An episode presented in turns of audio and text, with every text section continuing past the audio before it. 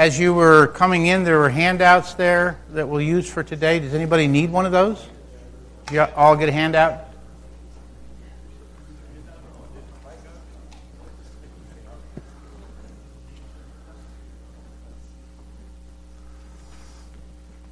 Well, as Pastor Jeff thought last week, I think the same thing this week. This is a, a, a sweet and a special uh, opportunity to get an oppor- to, I get a chance to um, spend this hour with you and be in the in the place of uh, teaching. Um, I do hope that today it'll be um, a considerable amount of iron sharpen iron. I'm looking for um, your input, looking for you to have an opportunity to be transparent and to um, share uh, with others. So we'll, we'll, we'll, do that as we go along. Even as we're going along, nothing um, is formal with this, so don't hesitate to throw up your hand, signal me. Um, would love to hear uh, what you have to say. I uh, decided, as Pastor Jeff did last week, not to stay in the curriculum, just leave that for uh, Pastor Farrell. And if you've been with me for a long time in some of the other venues, you certainly have heard this before. But honestly, as I thought and prayed about what to do, I was I was looking at another direction, and uh, actually, it was the direction of discipleship. But um, in in my heart, well, I think one of the most important parts of discipleship, making disciples, is uh, prayer. Uh, as we'll look at briefly this morning um, the, the life of the Lord Jesus was a life of prayer, and the teaching of the Lord Jesus was on prayer continuously, the essential nature of it.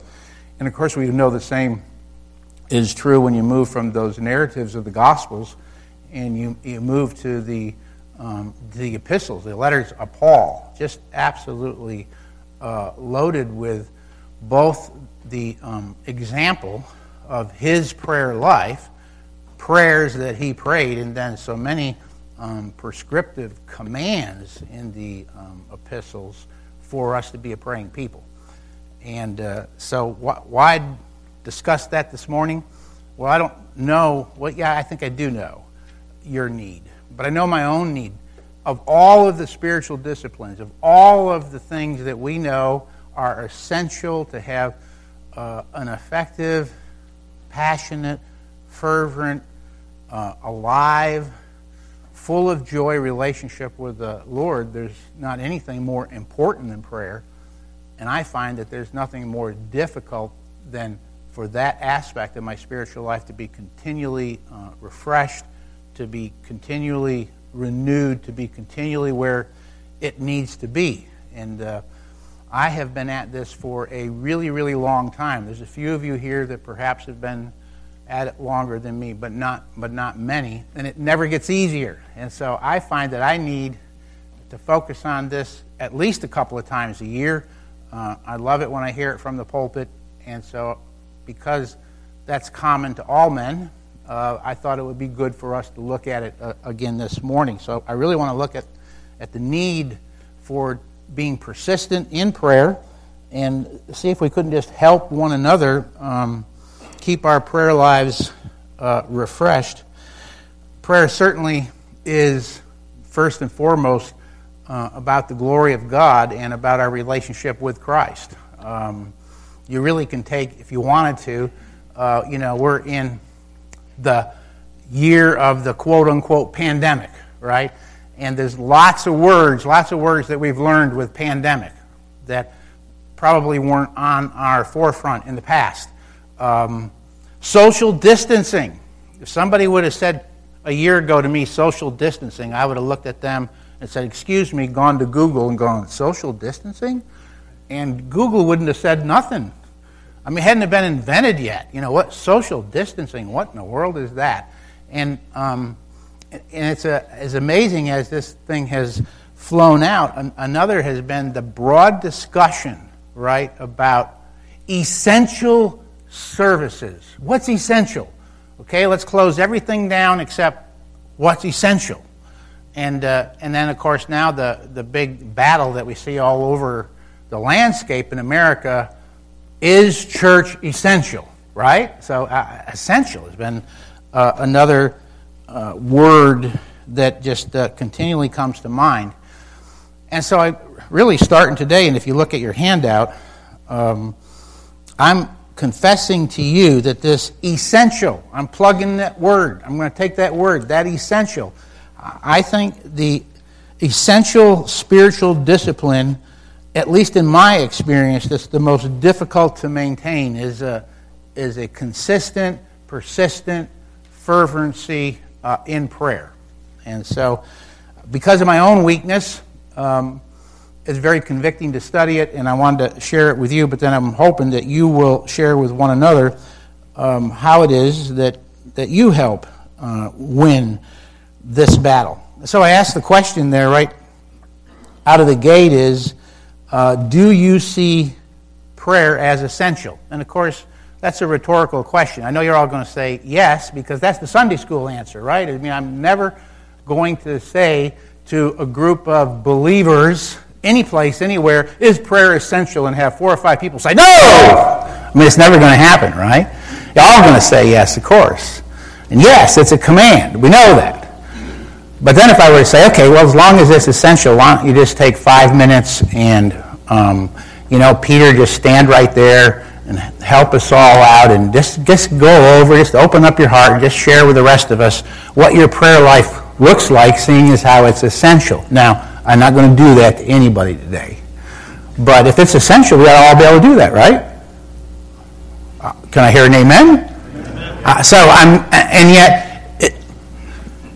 that's something oftentimes we hesitate to do, don't we? We talk a lot about discipleship. We talk a lot about body life. We talk a lot about life on life. But how transparent we are about this area, and we would all say it's essential. Well, if it's essential, then what does it look like in your life? How do you continually strive and, and, and pursue to, um, to have that kind of a relationship with the Lord? so that's, that's my goal. That's what I want for us. I, I want us to leave today with no guilt trip. I, am not looking to lay guilt on anyone. What, what I want to do is help all of us. Okay? Uh, we're all weak. We all struggle with this. And listen, the disciples struggled with it. And it was one of the things that Jesus kept teaching his disciples when he was on earth over and over again. And they struggled with it. Well, come on. If John and Peter struggled with this, if Andrew and Philip struggled with this, I, I guess it's understandable I'm going to struggle with this. It's understandable that you are. And so where do we look? We, we look to the Word, and the Spirit within us will take and energize that Word and help us um, wherever we are individually. Right now, you might be on top of a prayer life with the Lord. Praise the Lord for every one of you that are there and you'll be able to share and help with others. But for most of us, we probably can take a step this morning. And so that's, that, that really is, is my hope. We'll either be encouraged that, yes, my prayer life is, is vibrant and I am being persistent, and even if it slides, I'm discerning, I notice it, and I, and I take necessary actions. Or, hey, I, I need some help. And maybe I need some help, which then further necessitates the body life and the discipleship, so I'm going to go to some other man and I'm going to sit down and say, you know, I really, I really need help in this area of being effective uh, in my prayer life. And so let's just start out, if we could, with a word of prayer.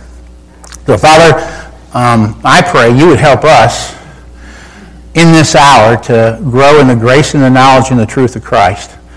And the more we know Christ, the more we see his life as it's laid out before us in the Gospels in particular, we see one who accessed all the resources of heaven through prayer. And uh, Father, how needy we are as men. And your word is so clear. You have said the effectual, fervent prayer of righteous men availeth much. Um, you've told us that we can take all of the turmoil that we face every day. The translation usually uses the word cares. All of those cares, all those burdens that we have, and we can cast them in prayer uh, upon you because we know that you care for you, for us. Uh, we know that your word's very, very clear. We have not so often because we're self dependent, independent, and we try to do things ourselves. And yet, Lord, you say you have not because you ask not. Sometimes we just don't have because we're too proud and we don't ask. And then, Lord, there are other times we do ask, but we ask amiss. So, Lord, I, I pray today that you would, you would help us to grow in this area. You would help me as I teach. You would help these men as they teach one another, that we might leave here um, more like the Lord Jesus and be men of prayer for your glory, for the good of all of those that we shepherd, our church here, and the community and world you've called us to reach. We ask it in, in Jesus' name. Amen. Open your Bibles, if you would, to Mark chapter 11. Probably, if there was any one thing that I struggled with, was where do I take us sort of to set the foundation. We're going to look briefly, I have the verses because it would be too hard to follow in the handout, at Paul, his epistles, and how often he uses the idea of or the specific of continually prayer, always prayer, prayer, prayer, prayer, prayer. We're going to look at a few of those, but it isn't just Paul, it's Jesus. And if we had time this morning, if it were two sessions, the first thing I would do is we would just look in detail at Jesus' prayer life. You could go to Mark 135, and as he just begins his life, he's going up to a mountain to pray. You, you know he goes to the wilderness. He fasts for 40 days and 40 nights, and that fasting is always connected in, in the scriptures with prayer. And he's praying because he's going to do battle with Satan himself all the way through, right to the Garden of Gethsemane, we see that Christ's life is a life of prayer, and he's talking to his heavenly Father literally on the cross. There was never a time when our Lord Jesus Christ is not a man of prayer. And uh, one of the greatest uh, studies that has fueled whatever prayer life I have in my uh, personal time, and then as that carries out in my family and in the ministry the Lord has given me, is to study through the life of Jesus, looking at his prayer life, and then moving to supplement that to the life of Paul and his prayer life.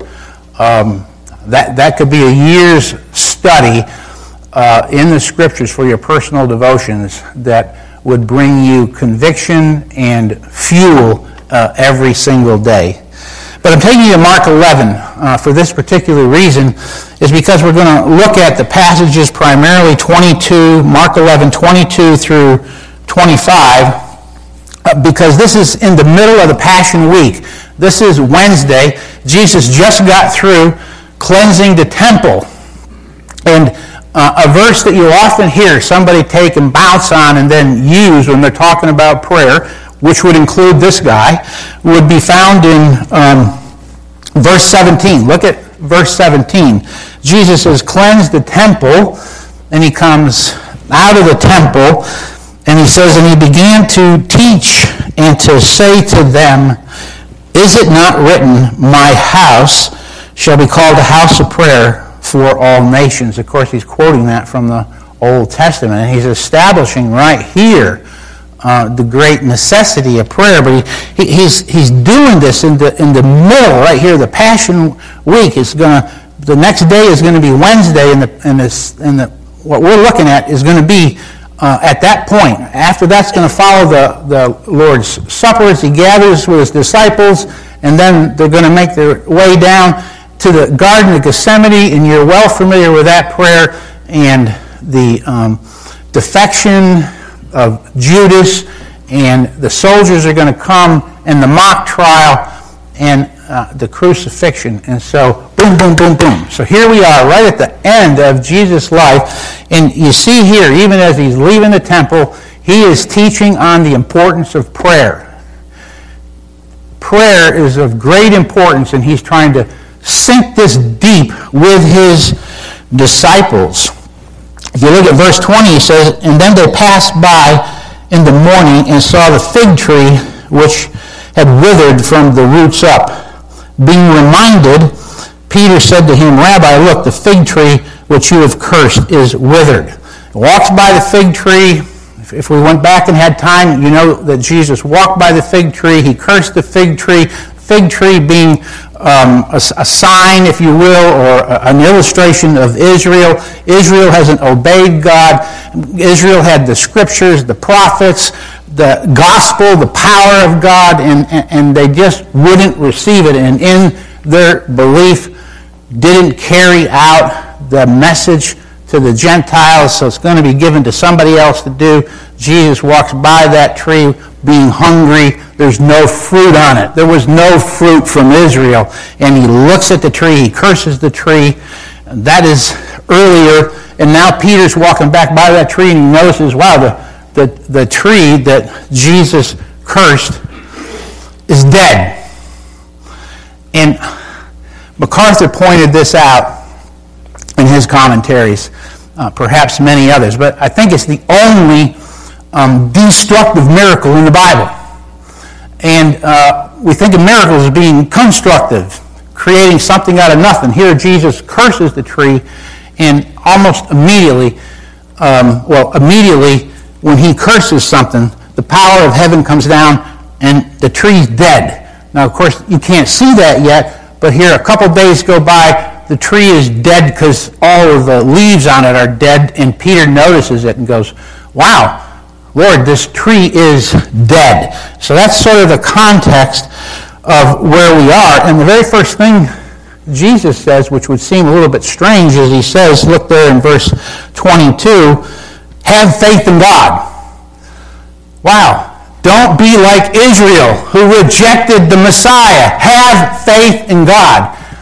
And having faith in God, what, what does that look like? And Jesus says, look, if you have faith in God, basically he's saying in the next verse, you can ask whatever you want, and, it's going to be done to you. You, you can move a mountain.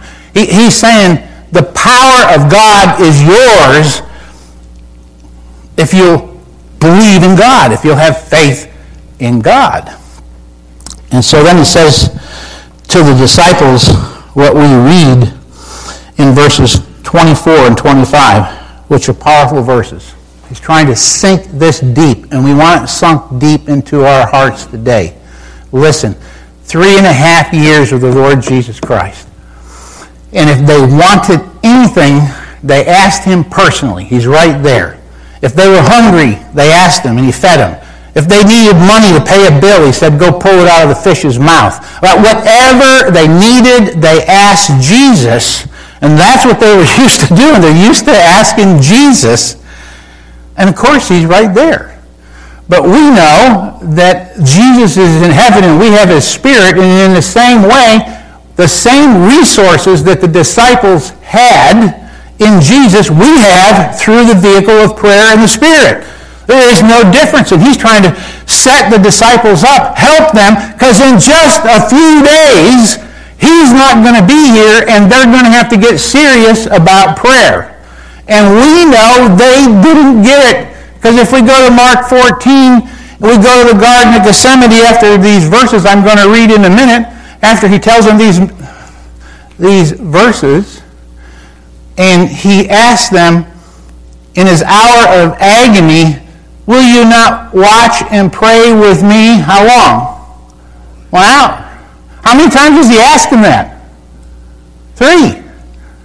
Uh, does he ever come back and find anybody praying?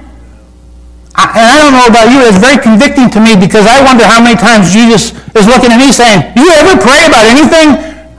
Do you ever, is life serious? Is our country in enough mess for you to pray, Lord?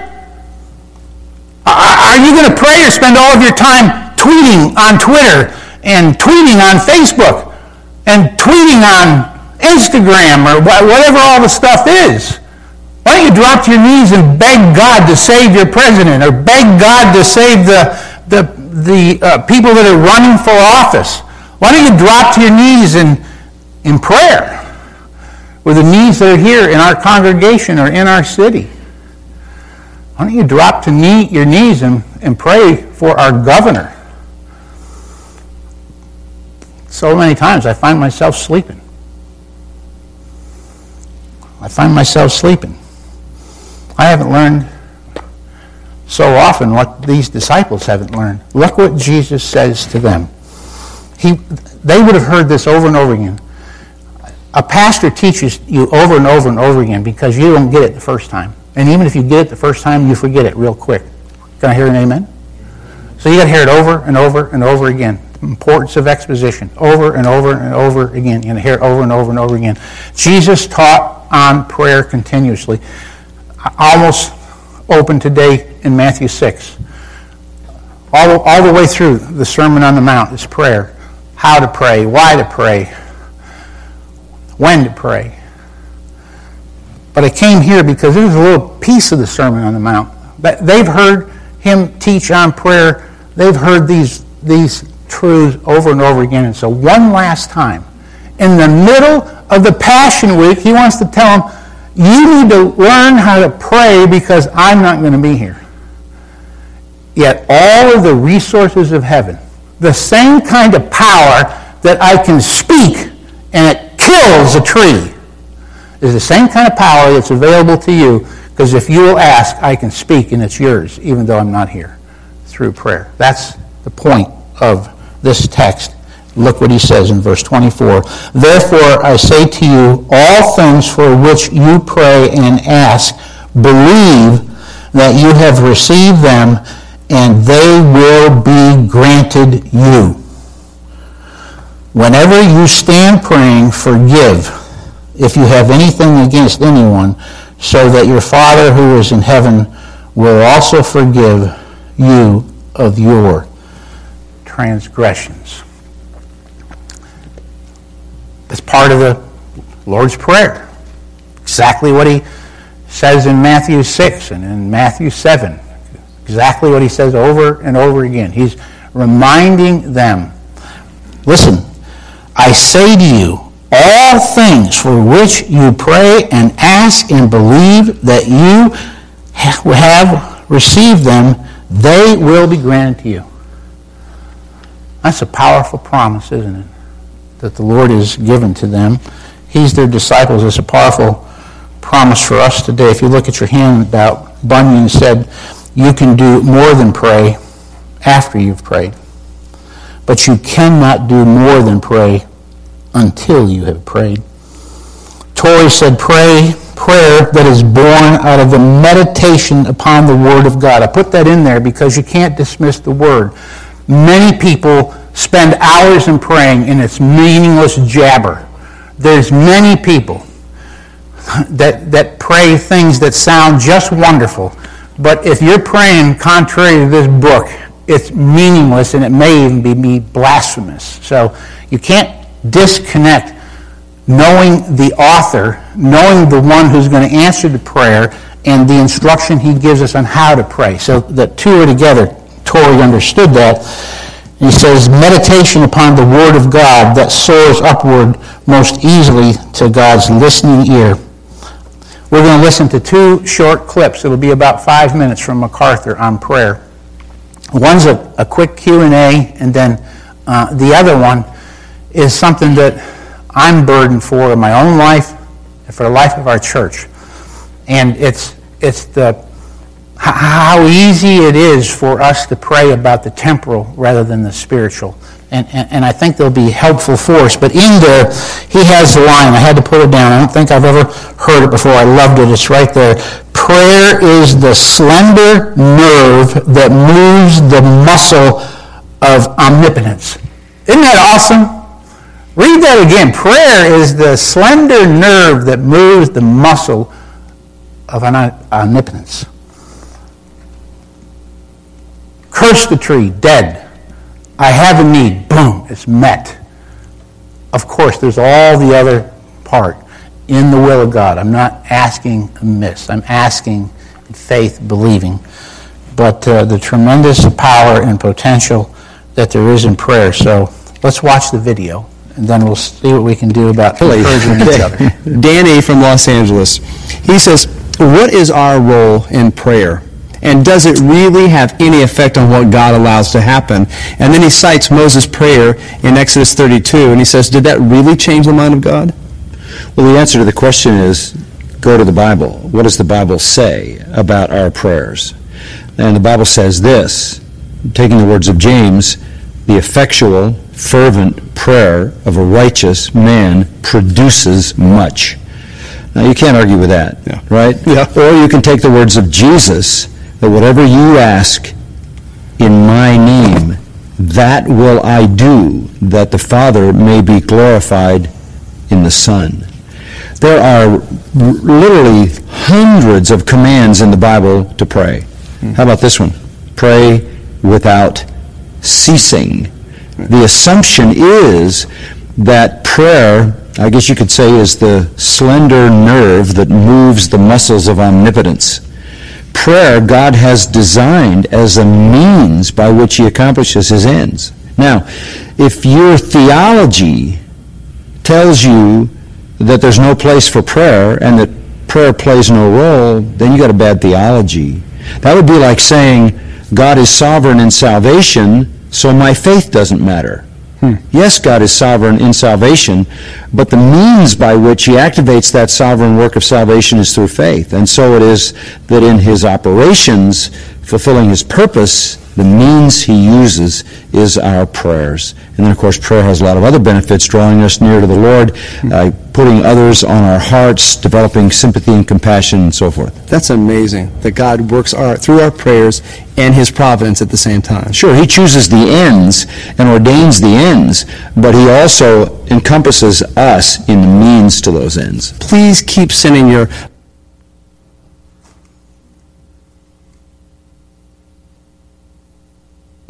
get past the physical. You know, we pray for Aunt Martha's rheumatism and somebody's heart problems and somebody's broken leg and somebody's surgery, and I don't mind all of that, but frankly, folks, on my prayer list, those things come at the bottom. What I'm concerned about is the spiritual battle, is the warfare, and are, are the believers winning the battle? The physical, in a sense, though it is material, is immaterial. What uh, gets my heart anxious is somebody who's not seeing victory in their life, somebody who's not seeing God do His mighty work, somebody who doesn't know what it is to see the release of the power of the Spirit of God. That's what that's what concerns my heart. I am praying for the advance of the kingdom of God in the lives of His people. I am praying for souls to be won to Jesus Christ. It's very hard for me to put at the top of my list the physical, although I realize that that's a need and, and it has a tremendous effect upon our spiritual lives. That comes secondary. What Paul is saying is this, look, here is the war, and it is about the war that you must pray. It's not easy for you to fight the battle, and so I pray for you. Well, I pray now and then for people's physical things, but more than that, I pray that God will give you victory. I pray that you'll win the battle against the enemy. I don't really care what happens to my physical body or yours as long as we gain the victory for the glory of God. Amen? That's the battle. That's the issue. So we we concentrate on the thing that is most needful. And so Paul here, when he gives a prayer request, he doesn't say, oh, pray for me, I'm in jail. Oh, pray for me, I have this chain on that's just rubbing me raw. Pray for my right leg. No.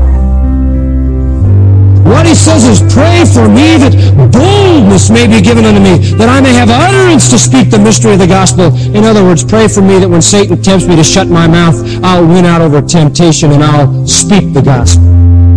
Pray that I'll win the battle.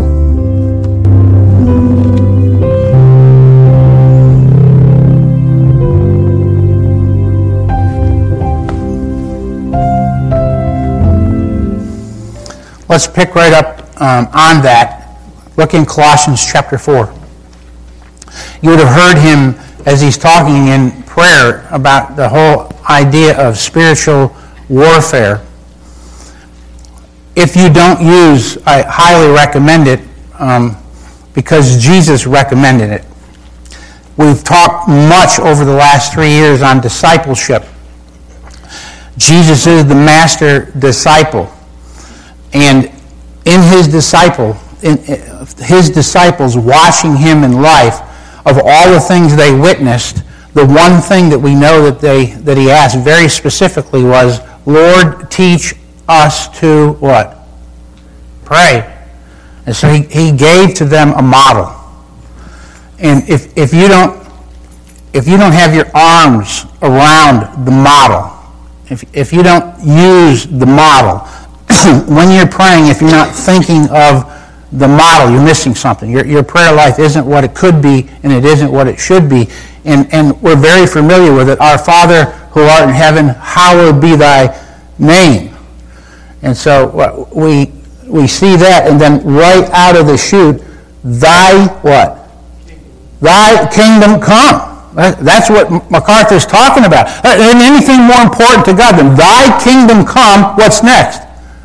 Thy will be done. And, and this is what this is how Jesus taught his disciples to pray. If you want to give a, a, of an order, there it is. Acknowledge the fact that he's your heavenly Father. And if we go to the scriptures, we find out that he's a loving heavenly father. He's a gracious heavenly father, and he loves to give good gifts to his children. We can rejoice. My father, it's a real relationship I have with him, and that's why I'm praying. My father who art in heaven, hallowed be thy name. His name is holy. I'm not holy. He's set apart, but because of the blood of Christ, I have been given access to the very throne of grace that I can come boldly. I can come boldly and say, Our Father because it's been provided to me through Christ and his atoning sacrifice. What a, an amazing gift. And then the very first thing that is on our hearts, and if it's not, we ask God to put it there Thy kingdom come, Thy will be done. God, one day in heaven, I will do your will perfectly as it's being done right now in heaven. God, today, work in my heart that I might do your will today on earth as it's being done in heaven. God, work in the men I labor with like clay and, and help clay to do all of God's will today.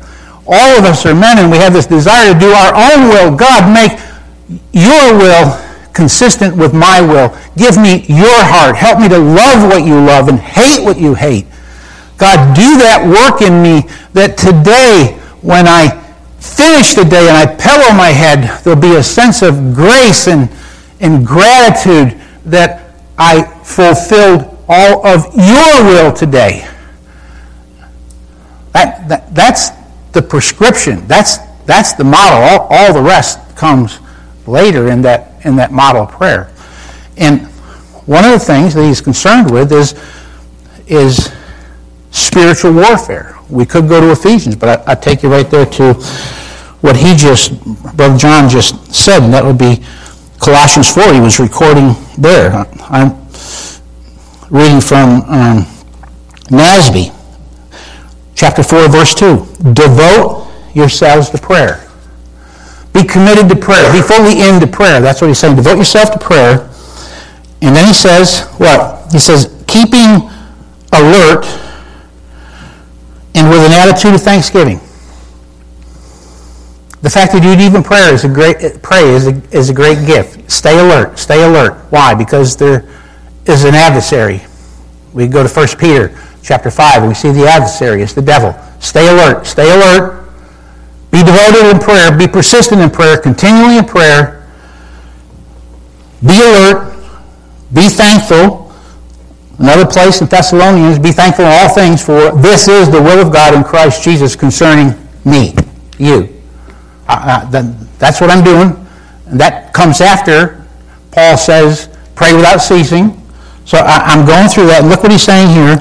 He's saying praying at the same time for us as well, that God will open up a door for the word so that we may speak forth the mysteries of Christ for which I've also been imprisoned, so that I may make it clear in the way I ought to speak. So he was talking about, Paul isn't writing this letter saying, get, get me out of jail. Pray that God will get me out of jail. Pray that he'll release the bonds. He'll, he'll give me a more comfortable life. He's, he's, he's praying, God, give me boldness no matter what the consequences are to speak the gospel. God, open a door. The key to evangelism isn't that we tell more people. The key to evangelism is that we pray that God would make us alert and that God would open doors. And as we are alert and as we see him open the door because we've prayed that way, that he then, through the power of the Spirit, in answer to our prayer, gives us boldness to share the gospel.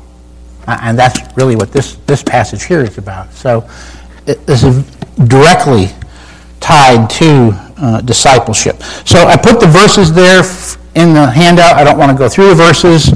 You see them all. You can review them. There's many others I could put, but I want to move down to the bottom of the page. How do we keep, or how do you keep your prayer life vibrant? Maybe say this. What's your plan? Uh, listen, don't we know this? Can we, can we agree to this? Uh, you, you never drift into anything good right? I mean, you don't drift into something good. Uh, if you don't have some kind of a plan for your prayer life, don't think you're going to drift into it. Uh, you're not going to drift into a powerful prayer life with the Lord. Uh, you're going to have to pursue it. And yet, the Spirit in the Scriptures gives us that ability to not only pursue it, but to have it. Everyone in here can have it. It's yours if you're saved. but you have to pursue it. So, so what's your plan? I, I want us to encourage each other on some practical how-tos. You've done some things. You all struggle with this at one time or another. You've had victory at one time or another. Let's be transparent. With transparency, there's accountability, isn't there? That's why we don't like to be transparent. Because with transparency, there's accountability. What a wonderful time. What a wonderful, what a safe group to be transparent about what we struggle with, what has worked in the past, what I need to get back to. Uh, so how? How do you attempt to obey the spirit of Paul's repeated commands to, to be a man of prayer, persistent in prayer? How, how, what has helped you to be devoted in prayer?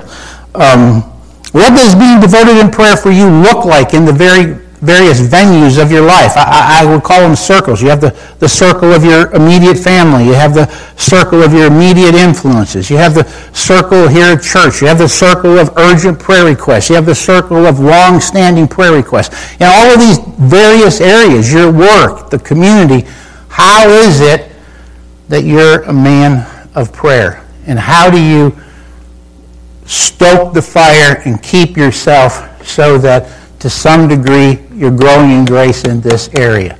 So help us out. Obviously, on the next page, I've put just a whole bunch of really practical ideas. We could certainly talk about those, but I'd rather hear from you. So it always takes somebody to prime the pump. Who, who will prime the pump and just say, so here's some things that I do that helps me with my prayer life. Who will go first? Brother Don.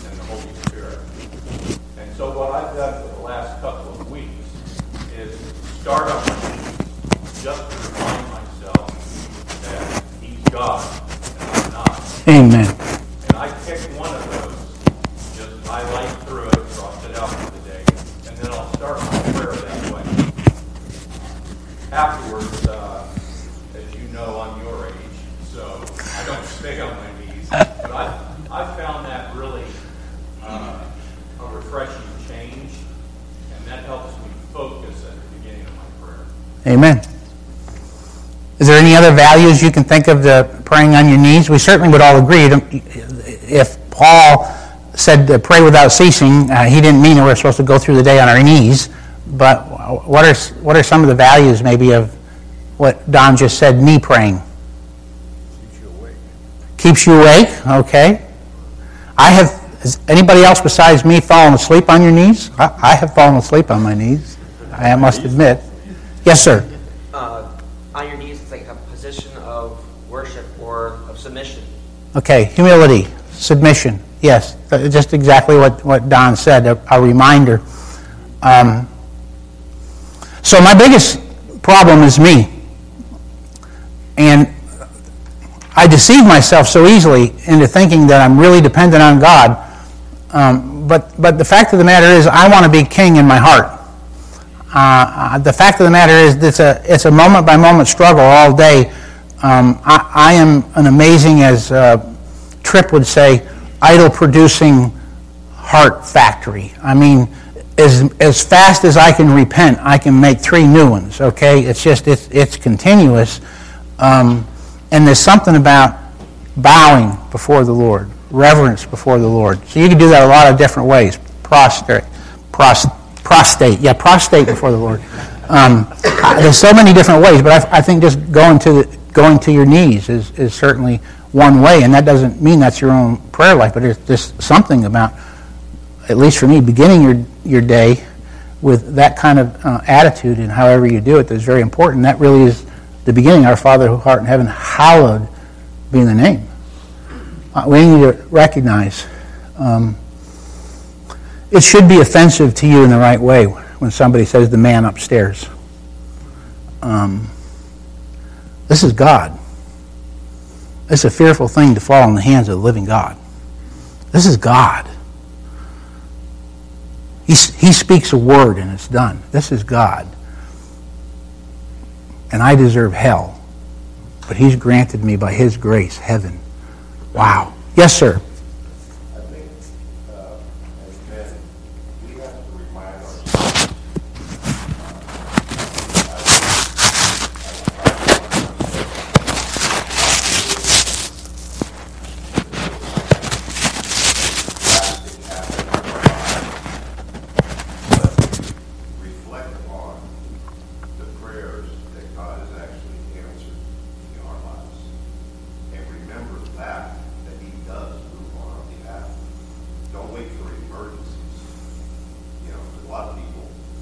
Yeah. Something happens, and then all of a sudden, oh my God, I'm going to start praying. Well, we're supposed to be doing that before all of that goes down. Amen. And remember, prayers. And that just motivates me to just continue praying because what he has done. Amen.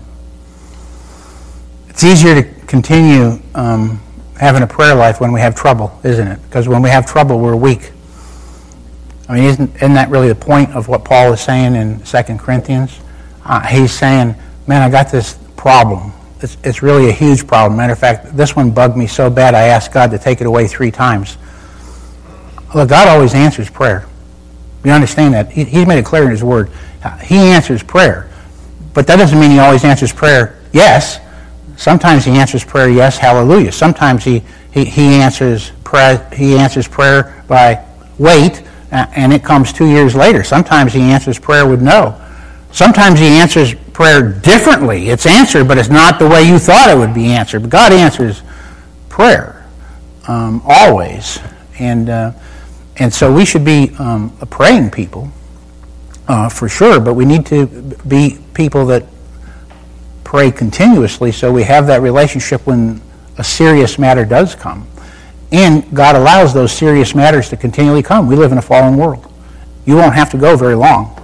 And, and so uh, you'll, your conscience, your conscience will be so much clearer if, if you have an active prayer life when the crisis has come to know that you're not talking to a stranger, but you're talking to somebody that you talk, you talk to every day and um, it, will be easier then for you to plead uh, before the Lord in the matter of prayer.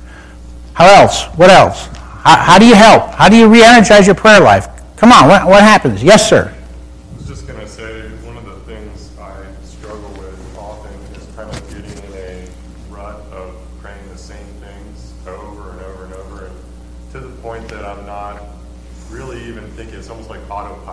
even thinking. It's almost like autopilot. Uh huh. You know about what I'm praying about, and I do not do this perfectly, but um, sometimes I will keep a prayer journal and write my prayer.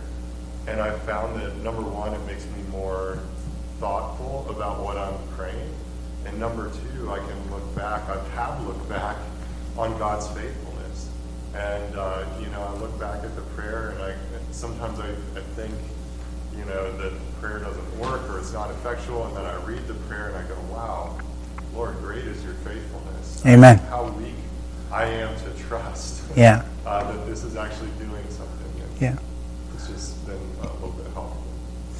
Obviously, written prayers are very effective. The men and women of faith down through the years have written them, and so many of them have been recorded. If you don't have a copy of the Valley of Vision, I would encourage you to get one and maybe read one of those once a once a week. So so many um, prayers have been captured in the past for our, our edification. Journaling is a wonderful exercise. I, I journal, and I often write prayers in my journal. And I don't know when Jesus is coming back, but um, I'm well aware I don't have long left on this earth. Uh, I'm soon going to be 72, and um, it seems like yesterday I was 15. I don't know whether God will even let me get to 72, let alone what He's let, allowed some others. But I do know this much of my prayer life has been captured, and it can be handed down to my grandchildren and my great grandchildren, and they can read. Not, not that my prayers are great, but that the persistence is there, the commitment is there, the, the belief that, that you can access the resources of heaven. And so, some kind of a journal, a recording when God has answered prayer, um, uh, those, those things fuel me and encourage me, but they're also a legacy you can leave for somebody else. Brother Mark? Yeah, it's a, it's a risk to talk about prayer when you, when you don't have a really good prayer life. So, but in saying that, um, I just learned something a long time ago because I'm very simplistic about stuff, how I do things. And I, I was in Matthew 17 uh, a while back, and anyway, Jesus said, these only come out by prayer and fast. And, there, and I just thought, thought came to me that every single thing in our life that is outside of our control requires prayer. And most of our suffering is about those things that are outside of Right? Amen. control. So the reason for I don't try to I don't have a really good system, but one thing I know is that everything I can't control, whether it be it's going to be a job, it's another relationship, I don't care what it is, wayward children, um, it just requires prayer. That's an act of faith. And God will either change those circumstances of people or he usually changes me. Amen.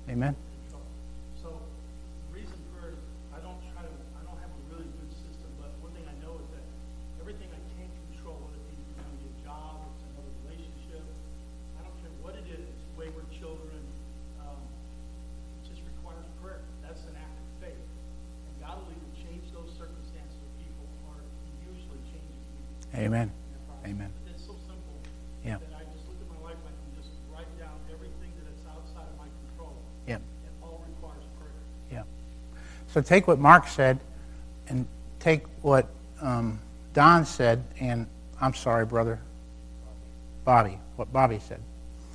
Um, and, and I'm, I'm just going to say, I get plastic if I put my prayer journal in front of me with my list. It's plastic. I got these seven things. Pray for this, pray for this, pray for this. There's nothing wrong with that. And, and if that works for you, praise the Lord. Doesn't work for me, never has worked for me. But here's what I do I, I, I take the list, and before I pray, read them. I, I look through what, what I plan to pray, and I look through, and then I close the list, and then I pray. Um, so I'm praying from my heart. And if you do have um, these circles that I'm talking about, and, and, and, and this isn't from some crazy book that I've written about circle prayer, so th- throw, throw that. I'm, I'm just talking about you, you, you pray first for your family, right? And then you, I, I pray for the men, and then the men's families. I, I, I could say that it is a real regular thing that I pray for Mary and the baby that Mary is carrying, and for Colin, and for Eleanor, as I pray for Clay. And, and the list goes on and on because it's, it's riveted in my mind because I've done it over and over again. So I don't have to look at the list, but I do look at the list to remind myself okay, so these are, these are the people that I'm closest to and I'm, I have a shepherding responsibility for, so I certainly want to pray for them. So I look at the list and then, then I pray. And of course, I walk with these people. So then I, I know what it is that needs to be prayed for. I don't have to look at a list and tell you what do I have the list tell me what to pray for Judy? I live with Judy. But it's on my, my heart. I look at the list that way, and so that keeps it um, vibrant. I, I'll often take and listen to um, music, and this will probably drive some of you crazy, but listen to a song, and the, the song will start, and I'll listen to a phrase or a chorus of the song, and then I'll stop, and I'll, I'll pray the truth of that song then for a while to the Lord, and then I restart it again and then pray that truth to the Lord. One of the beautiful things about music is it brings scripture to our mind, but it'll bring prayer to our mind, a way to pray. And so that's another thing that'll, that will help. Don, I can't do much knee praying either. So, what are some of the other ways that you pray as you go through your day? Yes, sir.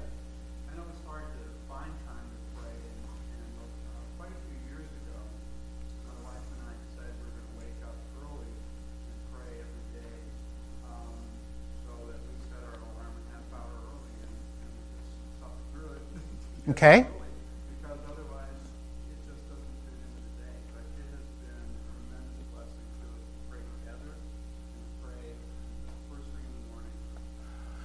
All right. Well, brother, you, you probably just put half of us here under deep conviction.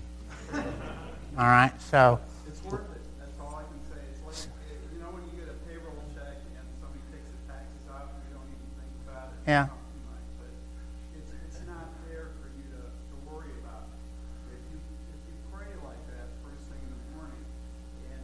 Yeah. God, you really do get a lot more energy. Yeah. So if you start with five minutes and, and just pray for that five minutes, fit in your prayers there. Anywhere else that you can in that day, that's fine. But it really helps you focus. So that would be um, an example of seeking first the kingdom of God. I, you know, I, I determine that first thing uh, I'm going to pray. And that would be an example of how a husband would shepherd his wife you can teach your wife a great deal about prayer by just having her listening to you pray. And you can learn a great deal about your wife and what her needs are by listening to her pray. And, and that ends up being ironing, sharpening iron. And so having this that opportunity, like you say, don't, this doesn't have to be a three-hour deal, okay? Don't get intimidated by that. If you did that five minutes every day, I don't know what five times 365 is, but that's a lot of, that's a lot of prayer time. Start, start somewhere where you're praying with your wife. I pray, as every shepherd does, to God for His glory and then for the good of those I'm praying for. But I'm very conscious that when I'm praying, I'm also teaching. When Jesus was praying, He was teaching. And when, and when you pray with your wife, you're teaching. Uh, your teaching, like what MacArthur said, your teaching is the most important thing Aunt Tilly or Aunt Susie, or is the most important thing that we conquer this area of fear, or that we have victory over this area of lust, or that we, we, we fight the good fight of faith in this area of discontentment? Do we pray about those things? And does my wife hear me pray about the needs in my own heart? So there's accountability there. But then at the same time, I'm teaching her how to pray about the needs in her life. Does that make sense? And then I listen to her pray, and I listen to how she prays. And listen, I'm no big guru. I just happen to have a book. Okay, so the book explains to me, so I can listen to her pray. And if I if I hear a weakness in her prayers, I don't stop her right there and say, "No, no, listen, honey, listen, listen to the Pope here." Okay, that that was a really weak prayer. That was unbiblical. I, I don't ever do that. But you but you take that in mind, and you recognize there's some shepherding there that need, that needs to be done. And so that, that happens over the course of time when it's repeated over and over and over again, where you're spending that time together with prayer. You repeat the same thing if you have children in the home. Uh, when, when, you're doing that with your children, it's, it's, it's, people say, I don't know how to have family devotions. That's okay. Then don't have family devotions. Oh, man, I can't believe Pastor Brody just said that. Yeah, rather than that, have family prayer. And you, and you lead them in prayer. And then have every child and mama go ahead and pray pray. And as you hear them pray, remember that they didn't know this was a teaching session, but you taught them when you prayed. And then you learned all about them as you listened to each one of them pray. And then you're able to take some time later because you're taking notes mentally and you're able to sit down with that child and you know something about what's going on in that child's heart because out of the mouth speaks the issues of the heart, even in prayer. And so we learn a great deal. And there you go. Spend 15 minutes doing that. You got family devotions. Ding. Everybody can do that. Yes, sir. Thirty hours worth of prayer for a year. 30 hours. Wow. And look, there's different seasons. There's different seasons where you can spend more time. My, my kids are grown up and my grandkids are grown up. So I confess to you that I'm able to spend more time praying with my wife today than I was when I had little kids um, running around the house. It's tough to pray when somebody's beating on the door. You know, somebody, uh, it's even hard to pray when they're quiet because when they're young and they're quiet, you know there's trouble. Uh, right? And so I get that there's different seasons, but the principles stay the same. Are we persistent in prayer? Somebody else. Yes, brother.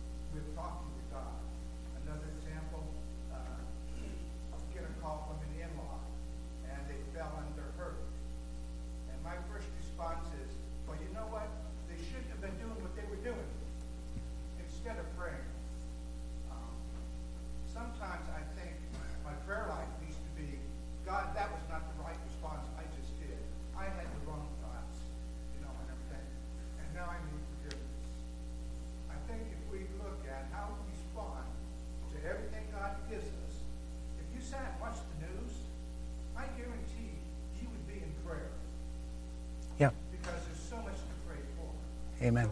It's how do we respond to what God gives us in life. So much of that response should be immediate prayer, should be immediately talking to God. Yes. Yes. That's powerful, brother.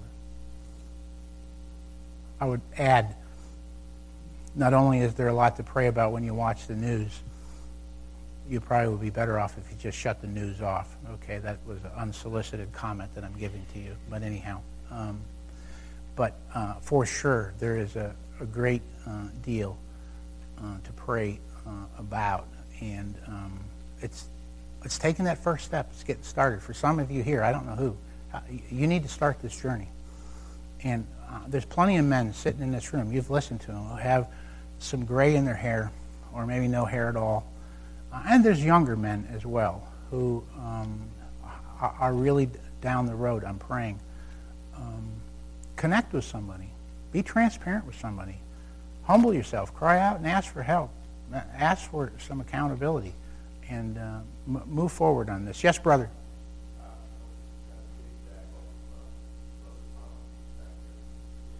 My wife and I pray uh, pretty consistently. Uh, Considering we pray with our kids or when we, before we leave the house, uh, particularly for protection, uh, especially with you. I mean, we've had so many close calls and, and literally, we have, we know without a doubt that God has protected us from those calls that we've had. And so before we go somewhere, we're praying before we go, that God will go before us and clear our path. Okay. And I think we kind of just take it for granted that we're going to get to our destination uh, safely. And I think So- prayer is important. Prayer is essential, and uh, you know one of the things that will help you, and, and pride keeps us from this. Think about a body. Think about Sunday morning. This Sunday morning. Likely, in some context of our greeting as a body, somebody will say to you, "Would you please pray for me about something?" Uh, amen. Uh, you'll, you'll, you'll probably hear that.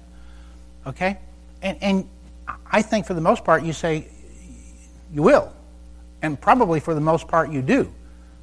Um, but it would be so much more effective when Harold asked me to pray for Gail because she's got a touch of vertigo, for me to stop right there.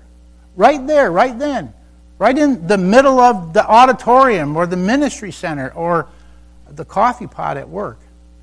And pray with them. Put your hand on his shoulder. Pray with him. Say, let, let me pray for you right now. And, and, and pray for Harold. Pray for what he asks.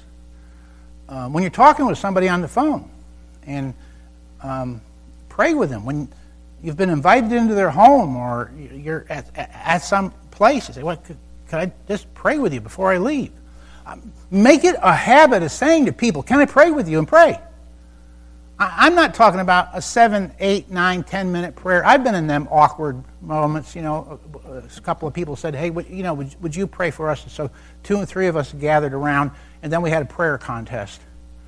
You know, to see who could pray the longest. I'm not talking about that. Okay, I'm being facetious. You understand? But I, but I'm talking about we are to be men of prayer. We're to pray without ceasing, and we should verbalize that. We have so many opportunities to to pray for one another. And um, uh, you, you greet a visitor at church, and you've talked with them for a few minutes, and it's, it's, it's the end of the service, and they're getting ready to leave. It would be revolutionary if the men of this church, if somebody's getting ready to leave, say, Well, look, let me just pray for your family for a moment. Thank you for visiting. Lord, God bless these brothers and sisters in Christ who've just met. Thank you for bringing them our way. Lord, take the word that they've just heard and embed it deep in their heart and help them to live it out today and give them a great day in the Lord. And uh, Father, just uh, thank you. If, if this is be the place where you would have them, then Lord, we would love to be a blessing to them. So help us to know how to do that. In Jesus' name, amen. There it is. I mean, that took 30 seconds. What if that was happening continuously all around our church? Do you think that would change things and people? Do you believe prayer is essential? That has to become a way of life. That has to become a habit. We have to take the first step. So, anything else? I'm going to let you out. Any other? Yes, sir. Bobby.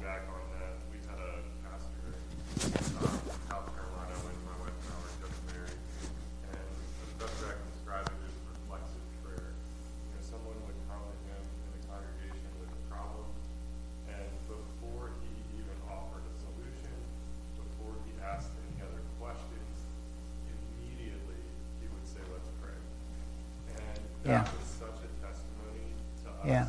because he was acting out what he believed. Let's Amen. seek the counsel of the Lord first, Amen. and then I'll give you my counsel. Yeah. And um, wow, what a powerful witness yeah. that was. That never left us, and um, I don't I don't do that often enough. Mm. I, I like to give my counsel first. Amen. If any man lacks wisdom, let him ask of the Father who pours it out liberally. Yeah. Father, thank you for um, your word, your work, your graciousness. Thank you for prayer. Thank you for your Holy Spirit that um, can work in us to will and to do your good pleasure. Father, I know you want us to be men of prayer. We are a needy people, desperately needy every single one of us can take a step in one direction. And because we've had this time, we're accountable. And so, Father, I, I pray you would help each one of us to help one another, pray for one another, and uh, to be um, men of prayer here in our church, uh, men of prayer in our families, um, men of prayer as we're out into the work world for the glory of Christ. We pray and ask it all in Jesus' name. Amen. You're dismissed.